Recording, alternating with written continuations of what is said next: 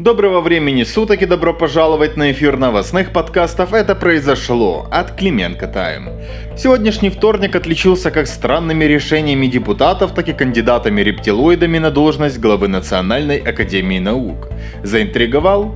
А ведь я еще не начал. В общем, вы готовы узнать, что же нового произошло за сегодня? Тогда располагайтесь поудобнее и мы начинаем. Сегодня на очередном заседании Верховной Рады было не скучно. Так, генпрокурор Ирина Венедиктова пришла в парламент с открытым забралом. Ключевые месседжи – это давить на меня нет смысла, генпрокуратура работает в четких рамках закона и НАБУ манипулирует, действует политически ангажированно, работает с нарушениями процессуальных правил. При этом прямых формулировок в обвинении НАБУ не звучало, но исчерпывающий перечень претензий к нацагентству был и хорошо читался. В общем, разве что у ленивого нет претензий к этому бесполезному органу. Венедиктова с трибуны Рады заявила, что антикоррупционные органы до сих пор не передали ей материалы производств в отношении судей окружного административного суда Киева. И ровно так же отбросила претензии по делу Бахматюка. Отдельной темой ее речи было то, что в отношении некоторых народных депутатов расследуются дела, и никого она не пытается покрывать. По поводу конкретно депутата Юрченко, к которому мы еще вернемся, она высказалась, что не позволит необоснованных выпадов в парламенте. Прокурор говорит, мол, если будут обоснования и доказательства, тогда и будет решение. А без установленного факта получения неправомерной выгоды ничего не произойдет. При этом она подчеркнула, что от НАБУ в контексте этой истории получила письмо-пустышку без материалов уголовного производства. Кстати, что касается видеоблогера Давида Жвании, который рассказывал об очевидном. Венедиктова высказалась довольно-таки лаконично, дескать, я не хочу участвовать в театре одного актера. Если он хочет к себе внимания, пусть возвращается в Украину и будет ему внимание. Что в принципе логично. Внимания ему и его подельникам от правоохранителей явно не хватает. Генпрокурор добавила, что они отправили Жвании повестку, но это все в рельсу. Его не могут допросить, потому что он находится за пределами страны. Но тут она Америку не открыла, мы уже рассказывали раньше. А теперь непосредственно к Юрченко. НАБУ в ответ на сегодняшнее выступление Венедиктовой в Раде опубликовала кадры, на которых уже бывший слуга народа Александр Юрченко с помощником вымогает взятку за внесение поправок в закон об обращении с твердыми бытовыми отходами. Видео, кстати, тоже в Телеграме. Короче, как сообщает НАБУ, на обнародованных материалах Юрченко обсуждает и берет плюшки, то есть взятку, лишь за регистрацию поправок в указанный закон. Сумма на этом этапе, врученная нардепу его помощнику Ивану Фищенко, составила 13 тысяч долларов. Но это, чтобы вы понимали, только часть из 200 тысяч, которую нардеп планировал освоить уже за принятие нужных изменений. Но и на этом аппетиты Юрченко не заканчиваются. Он говорит, что плюс к налу хотел бы еще получить 3% акции завода по переработке отходов. Ишь какой предприимчивый. Поскольку об этих пленках ранее сообщал главный сливной бачок парламента Гео Лерос, акцентируя внимание на бездеятельности прокуроров в этом вопросе, Венедиктовой и пришлось отреагировать сегодня в Раде. И да, Понятное дело, что в этой истории депутата Юрченко будут прикрывать до последнего. Но то, как эту историю ведет НАБУ со всеми этими сливами видео вместо реальных процессуальных шагов, у нас возникают вопросы. Ну, мы же еще при верховенстве права живем, а не при верховенстве сливов. Я правильно понял? Идем дальше. Ситуация набирает обороты, и офис президента также прокомментировал эту историю с Юрченко. Если кратко, заявлено, что президент Зеленский за борьбу с коррупцией и всячески ее поддерживает. Из первых дней президентства делал все для того, чтобы и НАБУ, и Высший антикоррупционный суд заработали. Лучше процитирую. Как часть команды президента Украины Владимира Зеленского считаем такое решение уместным и надеемся, что господин Юрченко в полной мере будет сотрудничать с представителями НАБУ и Офиса Генпрокурора прокурора, чтобы установить все объективные обстоятельства. Из-за отсутствия политической воли со стороны предыдущего президента Украины и с целью препятствования работе НАБУ, реализация полномочий бюро осуществлять международное сотрудничество блокировалась в течение пяти лет со дня создания этого органа. С политической воли нового главы государства в 2019 году были устранены все законодательные и административные препятствия для полноценной деятельности НАБУ. Заработал и Высший антикоррупционный суд. Конец цитаты. Позиция ОП достаточно предсказуема. Нет, ну а что еще могли публично заявить у Зеленского? На нас больше всего позабавила вот эта фраза. Как часть команды президента Украины Владимира Зеленского считаем. Не сразу поняли, о ком речь, честно говоря. А речь, видимо, о сотрудниках офиса президента. При этом ни подписи, ни одной цитаты тоже нет. Симптоматично, ни глава ОП, ни его замы в этой истории публично светиться не хотят. А вообще, оглядываясь на всю эту историю и на политические традиции, невольно понимаешь, что нам нужен закон о лоббизме. А, ну и отправка главы Набусытника куда подальше. По-другому никак. Верховная Рада приняла постановление ситуации в Беларуси. За проголосовали 228 депутатов. В частности, в этом документе заявлено, что выборы в Беларуси не были честными и свободными.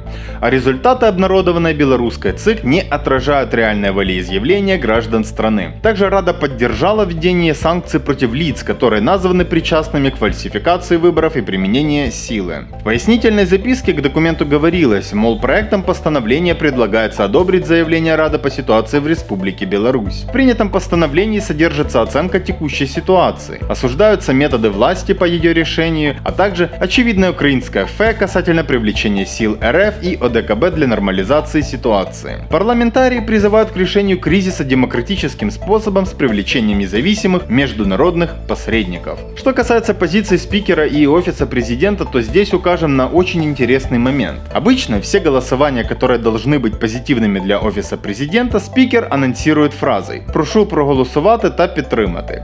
Все голосования, где слугам дают возможность определиться или напоминают, что голосовать не стоит, Разумков говорит «Прошу визначитися та голосувати». Если вы следили за заседаниями народных избранников, могли обратить внимание. Но сегодня он сказал «Готові голосувати? Прошу голосувати». Призыва поддерживать от Разумкова и, судя по всему, ОП не было. То есть варианта здесь всего два. Либо в ОП решили отстраниться от вопроса, либо там были против принятия. Есть, конечно, еще и третий вариант, нетипичный, что разнарядка голосовать за слугам поступила по другому источнику из ОП. Но это уже конспирология. А вот если или первый, или второй случай реальны, то у офиса президента проблемы. И у всех у нас тоже. Потому что тогда получается, что в Раде оформилась некая шаткая коалиция в минимум 228 голосов. И эта коалиция не Зеленского. И эта коалиция коалиция явно не в интересах большинства избирателей. Потому что по Беларуси голосовали голосята, поросята, соросята, тимошенковцы, несколько доверят и замайбутят. По последнему скажем отдельно. Похоже, друзья, мы скоро с вами станем свидетелями масштабной кампании Коломойского по перетаскиванию нардепов-мажоритарщиков из «Слуги народа» в депутатскую группу за майбутнє. Переход туда изгнанных Полякова и Скороход окажется только первой ласточкой.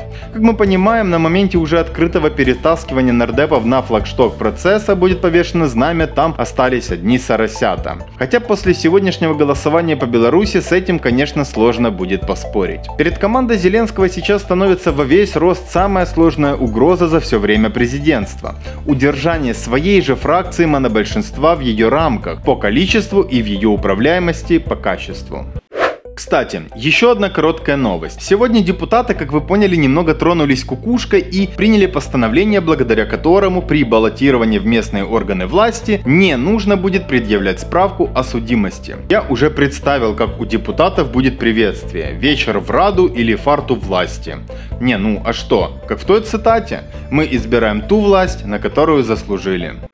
Кстати, пользуясь случаем, предлагаем вступить в клуб друзей, который мы запустили для наших читателей и почитателей. Вступив в наш клуб, вы сможете получить эксклюзивные материалы, участвовать в закрытом чате нашей редакции, публиковать блоги на нашем сайте и даже поделиться своей эксклюзивной историей. Площадку для этого мы обязательно предоставим. Ждем вас!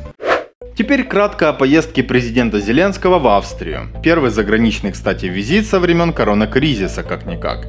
И о встрече нормандской четверки. Зеленский на брифинге в Вене сказал, что надеется на новую встречу политических советников глав нормандской четверки в течение 10 дней. Кроме надежды на эту встречу, Владимир Александрович заявил, что все лидеры нормандской четверки дали согласие на проведение саммита. И что он может пройти, собственно, как раз после второй встречи их помощников. Оба заявления сделаны сделаны на брифинге после встречи с федеральным президентом Австрии Александром Вандер Беленом. А вот уже к вечеру МИД России в комментарии РИА Новости опроверг заявление президента Украины Владимира Зеленского в австрийской поездке о готовности всех сторон провести нормандский саммит. Вот и реакция России. Пока, судя по всему, ситуация со встречей Зеленского и Путина до местных выборов не клеится. Нас это, откровенно говоря, расстраивает, ну, не сказать, чтобы сильно. А вот то, что с донбасским кейсом как таковым ступор, вот это беда. А теперь сладенькое, а именно про кандидата рептилоида по имени Владислав Гончарук, фамилия уже как бы намекает, который претендует на место ныне усопшего великого Бориса Патона, а именно в Национальную Академию Наук Украины. Давайте без лишних слов я вам процитирую этот бред в прямом смысле сумасшедшего, который он дал в интервью Граниту науки. Если кратко, это кошмар. Предупреждаем сразу, такого вы еще не слышали, поэтому уберите детей или особо восприимчивых. 3, 2, 1. Цитирую. «Я только что закончил писать новое объяснение устройства Вселенной, Солнечной системы, планет Земли, где расшифровал каждый библейский день творения с научной точки зрения. Знаете, сколько лет Земле? 15 тысяч всего лишь. Не миллионов, не миллиардов. Ее, указанную в высшей версии, пока не разделяет никто. Но все, кто не разделяет, все ошибаются. Он мне вложил в голову ночью. Бог около года назад. Я вам могу сказать, кто построил пирамиды. Да-да, я позавчера об этом узнал, Бог. И сделал он это во время Великого потопа. Это было девятое тысячелетие. В понедельник народ совокуплялся, развращался, а на девятый день Богу это надоело, и он выгнал Адама с Евой. Смотрите, материю мы сжигаем, и она переходит в тепло, в энергию. Обратно возможно тоже. Углекислый газ можно превратить в нефть. Причем вся наука мира утверждает, что энергетические ресурсы на Земле исчерпаны. Все заблуждаются, все. Меня поражает тупоумие стандартной классической науки. Я считаю, что центр Земли состоит из водорода. Почему-то весь ученый мир утверждает, что ядро Земли это железо или никель. Кто-то еще говорит, а вот Вернадский учил, что там даже урановые соединения. Я говорю, ну и дураки. В общем, Гончарук настолько преисполнился, что скоро вместо белых халатов НАН у нас будет белое братство. Или может это как-то связано с недавним видео инопланетян в Одессе, не знаю. По-другому, как жесть, я сказать здесь не могу. Очень обидно и очень стыдно, что вот такие люди претендуют на то, чтобы занять кресло Бориса Евгеньевича Патона. Искренне верю, что в кресло президента Нану этот человек не сядет. Да и вообще, что он делает среди кандидатов? А на этом, друзья, пока что все. Рады будем видеть вас на нашем телеграме и YouTube канале Клименко Тайм, а также на нашем сайте. У нас всегда много чего интересного для размышлений и для того, чтобы всегда быть в курсе актуальных новостей. Ну и да, вступайте в клуб друзей, вся информация о нем в закрепленном сообщении в телеграм-канале. Хорошей вам, друзья, недели и до новых встреч!